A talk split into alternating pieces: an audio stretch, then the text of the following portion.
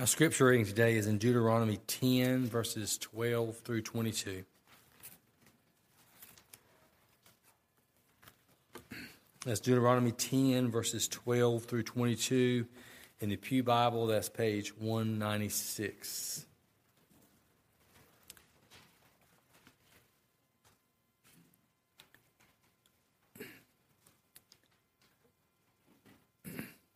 And now, O Israel, what does the Lord your God require of you? But to fear the Lord your God, to walk in all his ways, to love him, to serve the Lord your God with all your heart and with all your soul, and to keep the commandments and the statutes of the Lord, which I am commanding you today for your good. Behold, to the Lord your God belong heaven and the earth and and the heavens of heavens, and the earth with all that is in it. Yet the Lord set his heart in love on your fathers, and chose their offspring after them, you above all peoples, as you are this day. Circum- circumcise, therefore, the foreskin of your heart, and be no longer stubborn. For the Lord your God is God of gods, and Lord of lords, the great, the mighty, and the awesome God, who is not partial and takes no bribes. He executes justice for the fatherless and the widow, and loves the sojourner, giving him food and clothing. Love the sojourner, therefore, for you are sojourners in the land of Egypt, and you shall fear the Lord your God. You shall serve him and hold fast to him, and by his name you shall swear. He is your praise. He is your God, who has done for you these great and terrifying things that your eyes have seen. Your fathers went down to Egypt, seventy persons, and now the, and now the Lord your God has made you as numerous as the stars of heaven. This is the word of the Lord. Amen. What an incredible text. Uh, this morning, if I were to go to each of you and ask you, I'm certain you've probably heard it, and many of you maybe even have it hanging on the wall at your house, um, this famous saying from the book of Joshua, choose you them this day whom you will serve, but as for me and my house, we will serve the Lord. Uh, it's an incredible charge. It's almost a, uh, a battle cry, if you will. Choose you this day. Uh, whom you will serve. And our text this morning in Deuteronomy ten is going to have a very similar call, a very similar challenge for us this morning. As you heard Wiley read, uh, the text in verse twelve, where we'll start today, starts out with, and now. And so before we can get into the text, we must ask, what is that there for? What is the and now for? And now what? Um, so let's see, let's to do that, understand where we've been, recap a little bit the last few weeks, because that leads up to today, and that's why the transition is there, and now.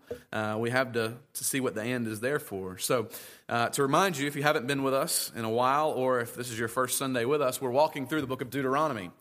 And we've seen that the Israelites are now standing on the banks of the Jordan River. They're so ready to move into the land that God's given them. They can see the land. They can almost taste the honey that he's told them will be in the land. For these forty years that they've been wandering in the wilderness, he's been promising them this land, and it's right there at their fingertips. Except that there are two problems that they face. One, there's the Jordan River that they must figure out a way to get through or over or around. And then secondly, there are armies that are occupying the land that they're going to have to defeat. And these are two overwhelming obstacles. So before they cross the Jordan and engage these enemies, God's reminding them of a few things. Um, he gives to Moses this word that we call Deuteronomy, and it's Moses' farewell address. It's his final sermon to the people of Israel before they go into the land. It's the last time he will address them as their leader. And so he begins the first four chapters as a history lesson, reminding them where they've been together, reminding them of their sin, and at the same time of God's faithfulness. Then he moves in chapter five into principles that they should live by as God's children, stipulations of the covenant relationship that they have with God. And in that, those chapters that we've just recently studied, chapter five up through chapter eleven, where we'll end today, there are general principles, uh, general stipulations that they should live by. Things like the Ten Commandments in chapter five. We're learned to trust and obey the Lord. Chapter six, we're commanded to love the Lord. That's a general principle. We love him with all that we are.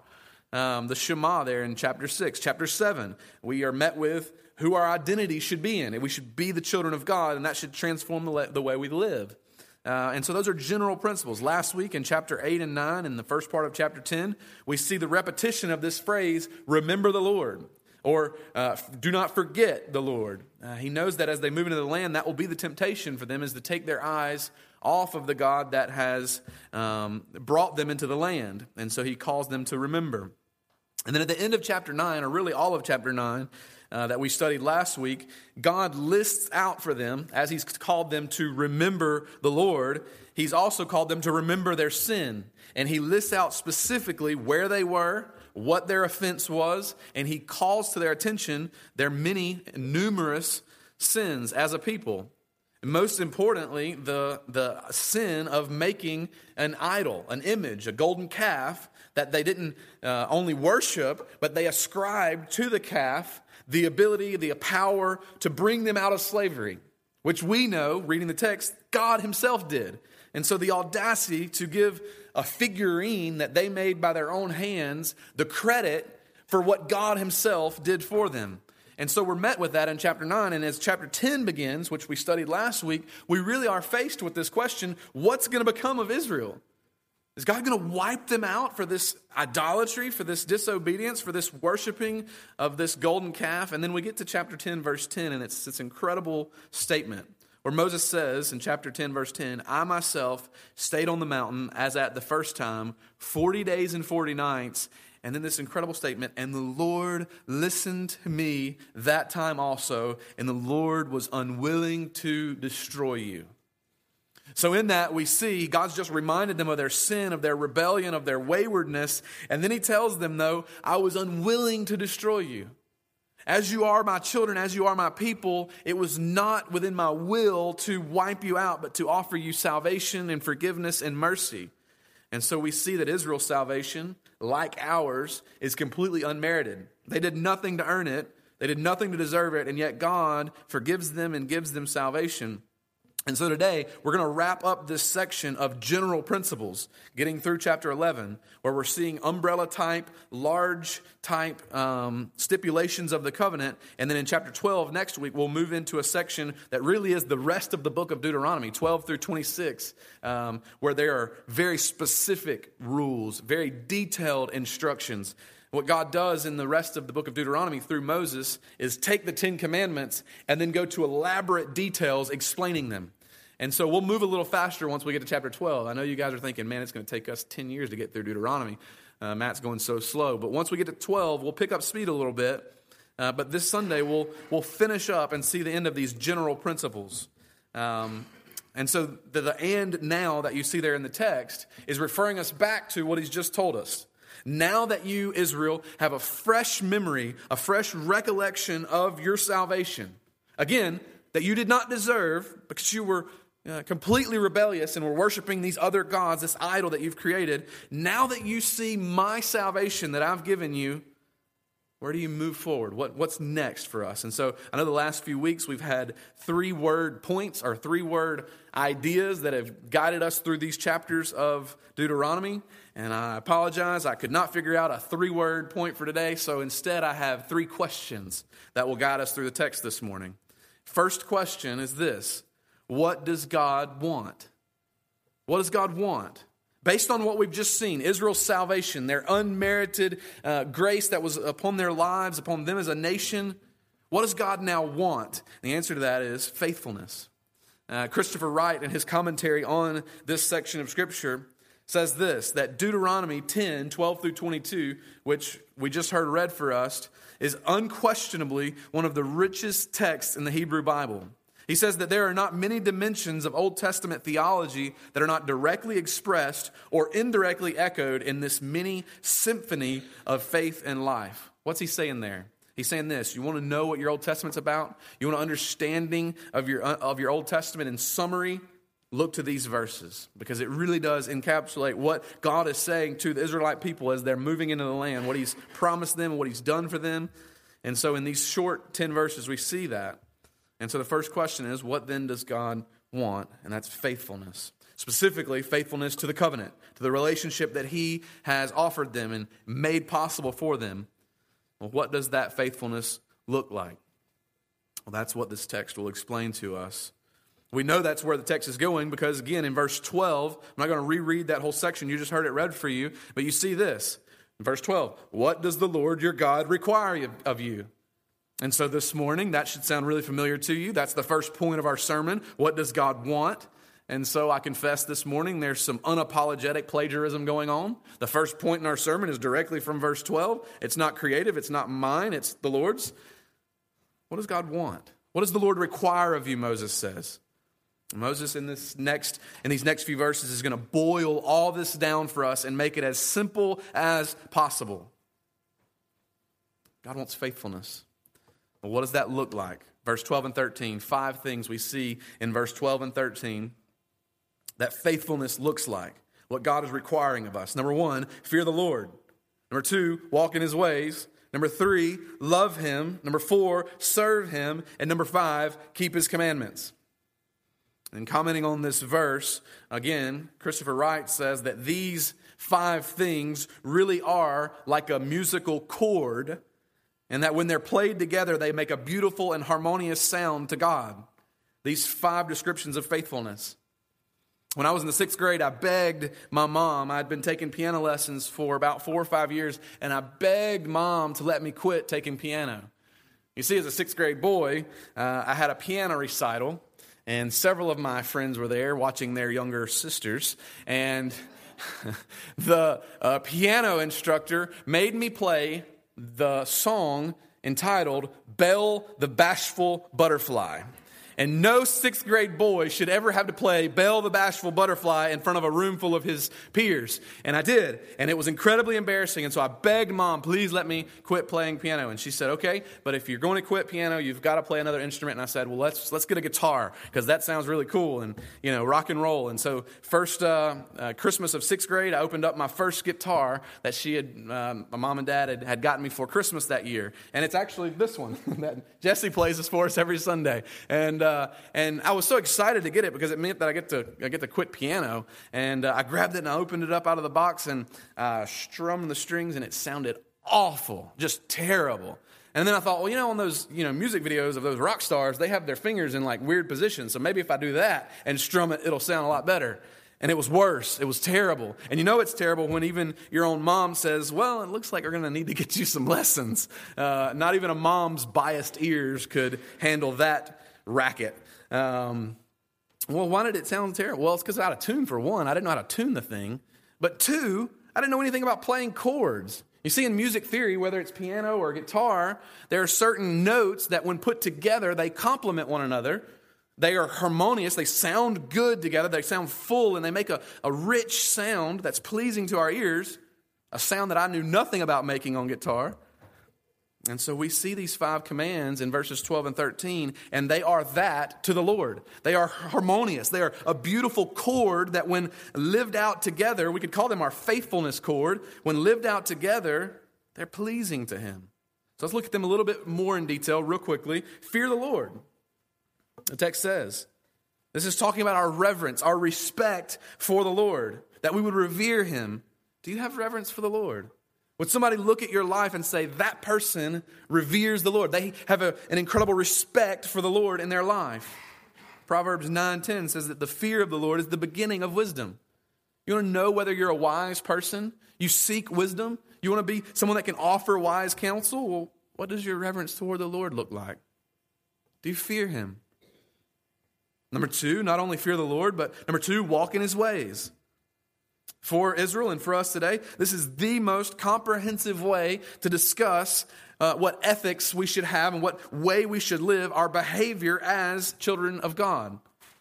In the Hebrew, this idea would have just been the walking. Something as simple as, as walking that we do every day, and in, in, in, in the way that we would walk with the Lord Um, this is the way that the, the language is used for us, that we would walk faithfully with him. Number three, not only fear the Lord and walk with him, but love him. This is reminding us of this principle that we've seen in chapter six in the Shema, that we're to love the Lord with all our heart, with all our soul, and with all our might. So not only are we to fear him, we're to love him. We're to have our affections set upon him. We desire to be around him. We want to have fellowship with him. We adore him. And so, yes, his might, his power, his ability has us shaking in our boots. We should fear the Lord. We should have respect and reverence for him. But at the same time, we're simultaneously infatuated with him because he's good. These two emotions, fear and love, should be constantly present in the life of the believer. Not only are we to fear him, number four, we're to serve him. The text says to serve him. This language is important. Remember where the Israelites were just prior to this. They were in the wilderness. Before that, they were in Egypt. They were slaves to Pharaoh. And so the Lord here says, serve him. That, that they, they're, they're still slaves, they're still servants, but God has rescued them from an Egyptian slave master, rescued them from Pharaoh, just like he's rescued us from Satan and from sin, and he's brought us out by his hand that we might be his servants, which is an incredible thought, that we get to be servants of the King of the universe, the one who commands everything. We get to be his servants. And furthermore, not only that, he treats us He's called us his sons and daughters instead of slaves, that we don't even rightfully deserve to be his servants, rightfully deserve to be his slaves, and yet he exchanges that language and calls us his sons and his daughters. That's an incredible thought. So we're to serve him. And then finally, we're to keep his commandments. Some of your translations may say, be careful to observe his commandments. And I actually like that language better here because it helps us to think through the idea a little more clearly. The idea here is that we would pay very close attention, observe, try to see if we're following him at all times. Daily asking God, God, am I keeping your commandments? Am I faithfully walking with you? That's why we read our Bibles daily, so that we know his word. And we can ask, God, am I living out what you've commanded? So in your life, in your job, whether you're this week handling personnel issues or balancing budgets or maintaining a business or growing crops or uh, teaching school or at home with your children, whatever life looks like for you, it's our duty, it's our responsibility to say, God, am I living, am I keeping your commandments in my context? And so all of this, he says in verse thirteen, is for your good. He doesn't just give us these rules to keep. He doesn't just give us these statutes, these principles to keep us out of trouble or to make life difficult or uh, to be a wet blanket and, and crush all our fun. No, he says that these, these five notes in this faithfulness chord are for our own good. So what does God want? He wants faithfulness. And we've seen these five traits of faithfulness in the text. But let's continue. Verse fourteen through nineteen. Now, for fourteen through nineteen, verses fourteen through nineteen, I need you to really uh, hone in and key in with me because this could be a little bit confusing, but I think it's beautiful if we take it together. Sometimes in the in the Hebrew language, we miss things uh, when we read it in our English language. It's not that we can't understand the meaning. God's communicated it to us in the English language, and it's it's truth, and it's good, and we can believe it, and we can understand it, but sometimes we miss the the beauty of it if we don't see it in the Hebrew. And um, and I'm certainly no Hebrew scholar, but I think there's one of those times in this text. It's like this. If you've been watching the, the finals, the N B A finals, and LeBron James could go up and, and, and lay up, you know, lay up the ball, and it's two points. It makes them that much closer to winning the game.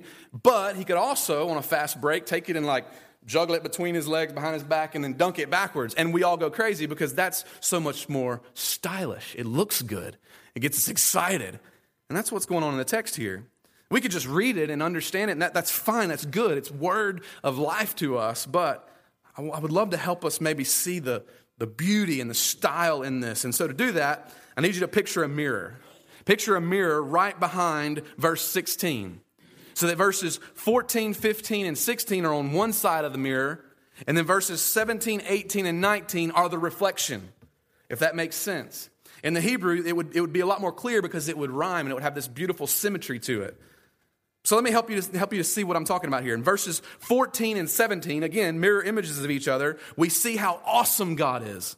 It's descriptions of how awesome he is. Verse fourteen, it compares God to creation. He owns it all. All of the heavens, all of the earth, it's all his. He's in charge of it. He owns it. And then you get to verse seventeen, again, still seeing how awesome he is. It compares God to kings and lords, and he's higher than all of them. He's higher than all kings. He's higher than all lords. He's higher than all gods. So we see how awesome he is. You move to the second set, verses fifteen and verses eighteen. Not only do we see how awesome God is, in these two verses we see what God does in both of them. Again, they're mirror images of each other. Verse fifteen, he chooses to love the Israelites' fathers, the Israelite people, above all peoples, which is incredible. It's the same thing for the church today, that he would love his people, the bride, his church, when we don't deserve it. He chose to love their fathers. Then you get to verse eighteen, and again, the mirror image, it's again showing us what he does. He provides for the fatherless. He provides for the widow. He provides for the sojourner. So we've seen how awesome God is in the first two. We've seen what God does in the second two. And then you get to the third set, and you see in verses sixteen and nineteen, again, mirror images of each other, what our response should be. Out of, out of response to how awesome he is and what he's done, what do we do? What does faithfulness look like? And again, this is getting to this point. What does God require? He requires faithfulness. Well, what does faithfulness looks like? Look like? It looks like those five things we mentioned from verse twelve and thirteen, but it also looks like verse sixteen and nineteen. Verse sixteen, circumcise your heart. Now we're going to go into an anatomy lesson here. But this doesn't make literal sense. You don't have a foreskin on your heart. And yet he tells us to circumcise our heart. So what is he saying? What does he mean here? He's saying don't be stubborn. Don't be stiff-necked. If you've ever had or known someone that uh, that has had a neck injury and they maybe had a surgery on their neck and had something fused, they have a stiff neck. And you see it and, and they move like this because they can't have this kind of motion. So it's like this. This is the exact opposite of what the text is saying. It's not this kind of movement. It's this kind of movement. God is saying you're stiff-necked. You won't bow your head to me. You won't submit to my lordship. He's saying don't do that. Circumcise your heart. Learn to submit to me as Lord. That's what it looks like to be faithful. Bow your head to his lordship. Verse nineteen, again, a mirror image. What do we do out of response to how awesome he is and what he's done? We love the sojourner. Why? Because we were one. We were once that person that was far off, that didn't know God, that didn't have a relationship with God. And so we love the sojourner based on his love for those that are less than too, the widow and the orphan. We love the sojourner. So in addition to fearing the Lord, walking in the Lord's ways, serving the Lord, loving the Lord, and observing the Lord's commandments, those five that we see in verse twelve and thirteen, we're also told submit to his lordship. We're also told to care for those that are less fortunate, the outcasts. And in our context, that could look like a number of things. I'll let the Holy Spirit in this moment teach you that. In your small groups this week, talk through what that looks like. We don't have time for application for that this morning, but those are seven things that God says, this is what faithfulness looks like, and this is what I require of you. So have those discussions in your growth groups. But in the midst of in the midst of telling us what he expects, again, the question here, what does God require? What does God want? He wants our faithfulness. He gives us our motivation for that. And it's him. If you look back through this text just real quickly, you see that he's the owner of everything, yet he loves us. He's the God of gods and the Lord of lords, and yet he cares for widows and orphans and strangers. He's our praise, the text says. He is our God, the text says. He has done great and terrifying things. He has made them, Israel, as numerous as the sand is on the seashore. He's a promise-keeping God. And so he himself is the reason, the motivation for our faithfulness and our love. It's an incredible thought. So our first question, what does God want? Second question, as we move through the text, we'll get into chapter eleven. They go together. Chapter ten and eleven go together because they're really still giving us this question. And that's question number two, what will you choose? So if God wants faithfulness, what will you choose? Look at chapter eleven, verse one. You shall therefore love your love the Lord your God and keep his charge, his statutes, his rules, and his commandments always. And consider today, since I'm not speaking to your children who have not yet known or seen it, consider the discipline of the Lord your God, his greatness, his mighty hand and his outstretched arm, his signs and his deeds that he did in Egypt to Pharaoh, the king of Egypt, and all his land. And what he did to the army of Egypt, to their horses and their chariots, how he made the water of the Red Sea flow over them as they pursued you, and how the Lord has destroyed them to this day. And what he did to you in the wilderness until you came to this place, and what he did to Dathan and Abiram, uh, Abiram, son of Eliab, son of Reuben, how the earth opened its mouth and swallowed them up with their households, their tents, and every living thing that followed them in the midst of Israel. For your eyes have seen all the great work of the Lord that he did. So again, what will you choose? We see in chapter eleven that it's a continuation of chapter ten. We know what the Lord wants. He wants faithfulness. And now faced with that decision, how will they, Israel, how will we, Poplar Spring Baptist Church, love, obey, serve, bow, serve the, the those that are less fortunate? How will we hold up these faithfulness traits? And that's the question. And it really boils down to a question of, will you choose to love the Lord? Will you choose to love the Lord? What do I mean there?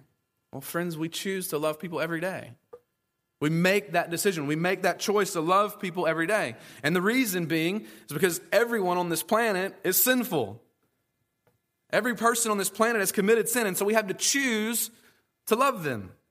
And you know what I'm talking about if you think about it for just a moment. Think about even your own spouse, your husband or wife. You recall, you remember her good traits and her good characteristics, the things that you love about her, and you minimize the negative traits.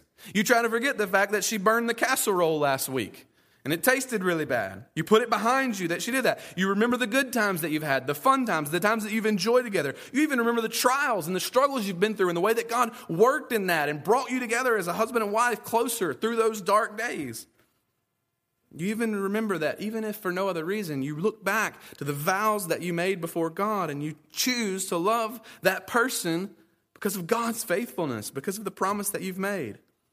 And even if maybe sometimes subconsciously, we're choosing to love people. You choose to love your kids, even though they're knuckleheaded sometimes and do crazy things and make complete messes and you've got to clean up after them all the time. You choose to love your kids. As believers, as the children of God, as those who are sons and daughters, we choose daily to love God. And let's be clear here, there's no way for us to love the Lord apart from his grace. The Bible is clear that we are and would remain enemies of God if not but for his grace. But as his sons and daughters, as those who are his children, we choose daily to love the Lord. But here's the difference. It's not as we love people that are sinners and we have to choose to love them because we look past their flaws or whatever. It's not like that with God. We don't choose to love him because of his sin. We choose to love God because we're sinners. He's perfect. He has a perfect will. He has a perfect plan. He has perfect desires. And we choose to love him because sometimes ours as sinful people doesn't align with his. You know what I'm talking about. Some of you have been here. You know what I mean. You've been angry with God. You've been bitter towards him. You lose a job or you lose a loved one or you contract a disease. You think, I don't want to love God. Where was he when that happened? What reason do I have for choosing to love the Lord? And Moses is going to say in this text, he's going to remind us this morning that we have an abundance of reasons to love the Lord. Moses says, if you want some, I'll give them to you. And if you continue through the text in chapter eleven, we see them. Reasons from our past. Look at verse two. Moses says, consider today. Well, consider what, Moses? Look at verse three and four. Consider that he has redeemed you. Israel, remember back to when you were slaves in Egypt. Remember back to how he brought you out of Egypt and slavery and bondage. Remember how he allowed you to cross the Red Sea on dry ground. And not only that, but remember that when Pharaoh pursued you, he made those waters come over Pharaoh and his army, and so that you didn't even have to lift a finger to fight for victory. He conquered Pharaoh in Egypt. He redeemed you, Israel, from slavery. So if you want to know what to, what reasons you have for loving the Lord, for choosing to love God, think back to your past and the way that he's redeemed you. What about us this morning, friends? We have uh, reasons in our past as well. We have a place where redemption took place. As we look back on past, we see Calvary, a hill where our Savior bled and died on our behalf, making us sons and daughters as we were former slaves, removing our guilt, removing our shame. And as we were yet sinners, Christ died for us. He redeemed us from the curse of the law. And if you want a reason to love God, look to your past when you were in sin and he, he brought you out of sin and slavery and made you his child. So we see our redemption as we look to our past. If you continue in the text, verse five, not only consider your redemption, but consider that he sustained you. He says this in verse five, and remember what he did to you in the wilderness until you came to this place. Well, what did God do? He sustained them. If you think back in their wilderness journey, he gave them manna from heaven. And then when they complained and bellyached and griped, he gave them quail. He gave them water from a rock. He gave them a cure for poison. He gave them a cloud and fire to guide them. He gave them sandals that did not wear out and feet that did not swell. Moses is saying, can't you see it, Israel? God has sustained you. If you need a reason to choose to love the Lord, a reason to choose faithfulness, it's because he sustained you, Israel. Isn't this just like us? The Lord is so good to us, and he provides for our needs. He's given us more than we ever deserve. And yet, the first time something doesn't work out the way we want it to, we go and blame God. We forget the goodness of God, that he sustained us. Fail, we, we, we complain and, and, and, and gripe against the Lord, and we fail to realize that if not but for him, we wouldn't even have the breath in our lungs and the heartbeat in our chest. He is the one sustaining our every movement. Not only that, though, in verse six, he doesn't just sustain us. He hasn't just redeemed us. Verse six, consider that he's disciplined you. We talked about this last week, so we won't spend long here. It says this in verse six, and remember what he did to Dathan, Abiram, the sons of Eliab, son of Reuben, how the earth opened its mouth and swallowed them up with their households, their tents, and every living thing that followed them in the midst of all of Israel. If you go back and read this text, what's going on here, these individuals were putting themselves up against God. God says, all right, big boy, we'll come out of your tent. And you see what happens. Uh, a divine earthquake swallows them up and everything that they have. You don't talk about church discipline. The Lord handles business. God disciplined Israel for a lack of obedience. And we emphasized this last week. When we see discipline in our lives, when we're going through things that we know our sin has brought into our lives, and we see the discipline that, that the Lord God is providing for us, we shouldn't sulk or complain or throw up our hands, but we should rejoice that the Lord loves us. He disciplines those that he loves. He wouldn't allow us to remain in filth and sin, as no good parent would, but he disciplines us. So we notice these reasons from our past that we have to love the Lord, but notice as we see these reasons from our past to choose faithfulness, to choose love, and choose obedience, notice, though, that it's not our own sheer determination. It's not our own merit. It's not our own efforts that does that does this. What do I mean? Look in the, look in the text. You see a theme here. You probably heard it as I read the text. Verse three, deeds that he did. Verse four, what he did to the army. Verse four, how he made the water of the Red Sea flow over them. Verse four, how the Lord has destroyed them. Verse five, what he did to you in the wilderness. Verse six, what he did to Dathan. And then you get to verse seven and you get this summary of the entire thing. For your eyes have seen all the work of the Lord that he did. Friends, if you want to know our reason for looking to our past and seeing a way to love and choose faithfulness, you look no further than what he did. We bring nothing to the table but our own sin that needs forgiving. And he does this. He works, and we see him at work. And we have the only response, the only appropriate response is, hey, Lord, I'm, I'm going to choose faithfulness. I'm going to choose love over all things because I've seen the way that you've worked in my life. So what reasons do we have for choosing to love the Lord? We have reasons from our past. If you continue in chapter eleven, we have reasons from our future. Verse eight through twelve. Read with me in verse eight. You shall therefore keep the whole commandments that I command you today, that you may be strong and go in and take possession of the land that you're going to possess. And that you may live long in the land that the Lord swore to your fathers to give to them and their offspring, a land flowing with milk and honey, a land that you're entering to take possession of it is not like the land of Egypt from which you've come, where you sowed your seed and irrigated it like a garden of vegetables. But the land that you're going over to possess is a land of hills and valleys, which drinks water by the rain from heaven, a land that the Lord your God cares for. And the eyes of the Lord your God are always upon it, from the beginning of the year and to the end of the year. These verses are pushing Israel to think about their future.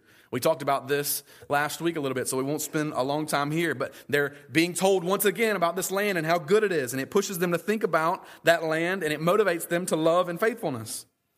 And the same should be the case for us. So we think about what awaits us in glory, what, what awaits us in an eternity with Christ in his presence, without sin, without sickness, without disease, without death. It should motivate us for to love and faithfulness. So I don't want to spend a long time there, but look at verse eight. I think there's something here that we should pick up.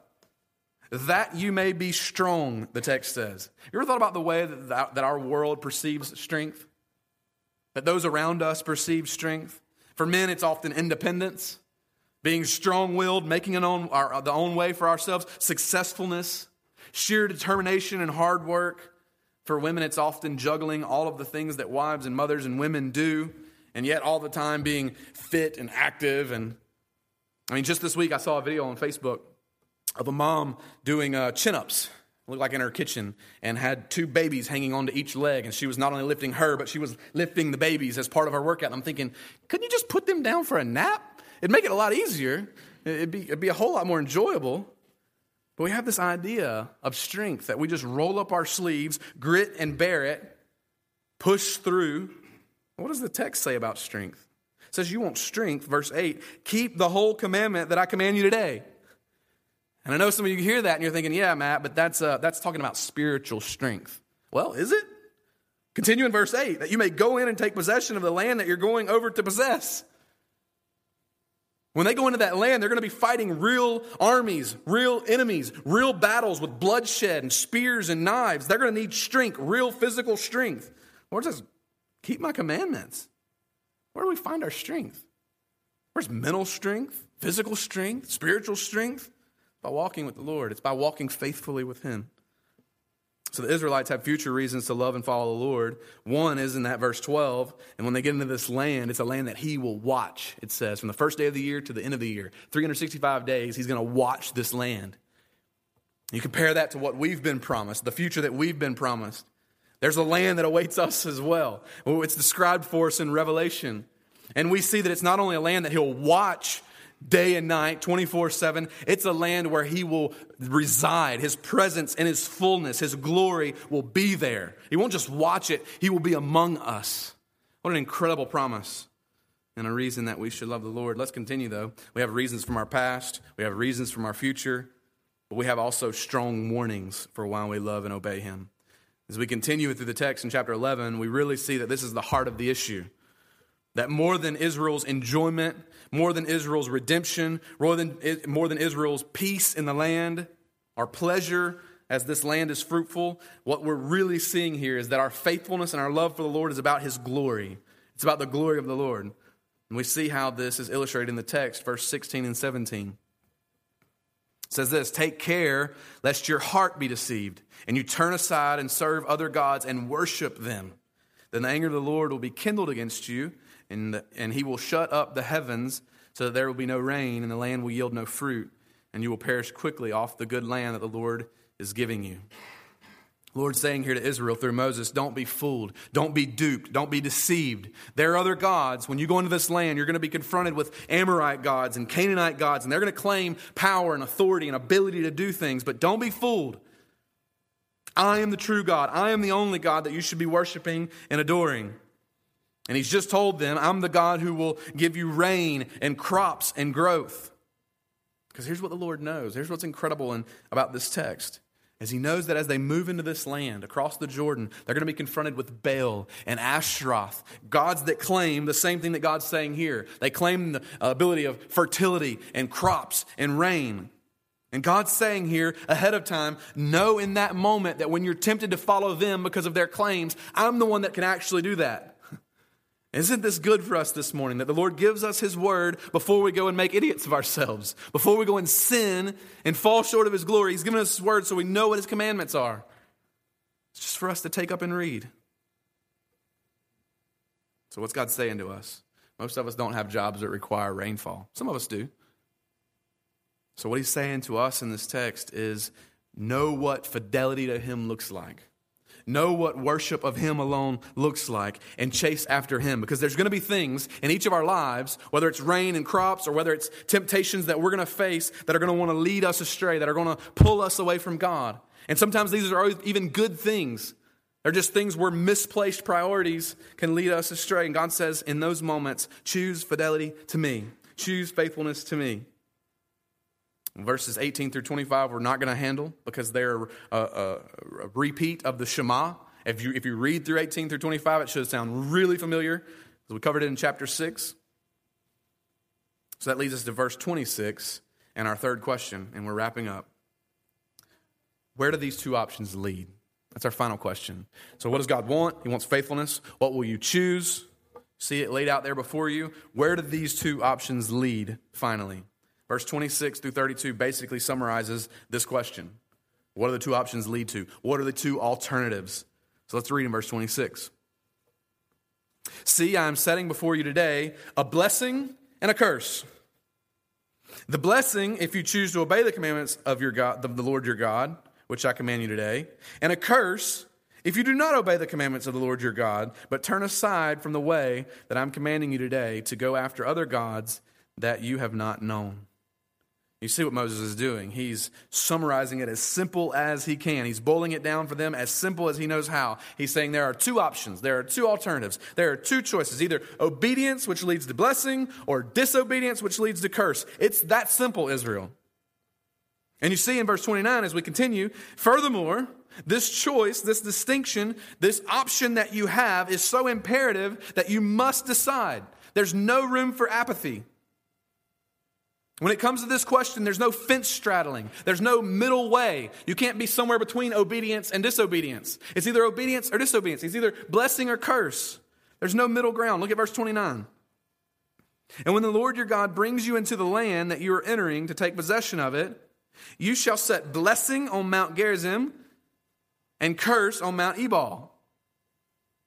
To help illustrate this, think back to when, I know this will be harder for some of us as it's been a lot longer, but think back to when you were on the playground as a kid and you're about to play dodgeball or kickball and you begin to pick teams, right?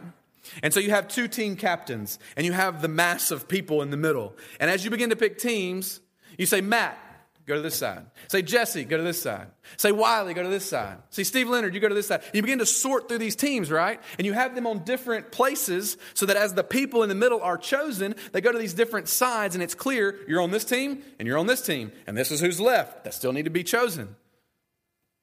This is what's going on in our text this morning. Moses is moving, they're, they're moving into the land, and Moses is saying they need to be separated out. They need to be making this decision. And here's the two alternatives. There's team obedience and there's team disobedience. There's team blessing and there's team cursing. And instead of these uh, team captains, instead of there being a team captain for this team and a team captain for this team, or instead of Moses constructing some kind of monument and saying, hey, you guys that choose obedience, go stand by this monument over here. You guys that choose disobedience, you go stand by this monument over here. No, Moses looks around and he sees the largest, most visible, most obvious thing that he can find, mountains. There's Mount Gerizim and represent obedience.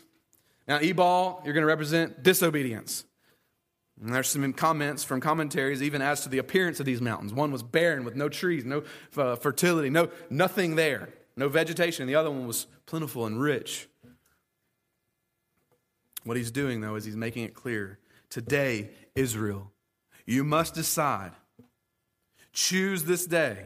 It says in verse twenty-six, see, I'm setting before you blessing and curse. Those are the two options. So Israel today, decide obedience or disobedience, blessing or curse. Mount Gerizim, Mount Ebal. It's that simple, Israel. And what does this mean for us this morning?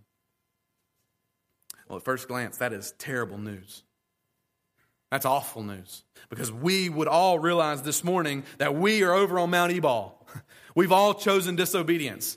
By birth and by choice, we are disobedient. We've all chose the curse. We've all sinned. We've all fallen short. Some of you don't even have to think very hard to when the last time was. Maybe it was this morning that you did something. You know immediately the Lord convicted you and said, that's sin. You're on Mount Ebal. You're disobedient.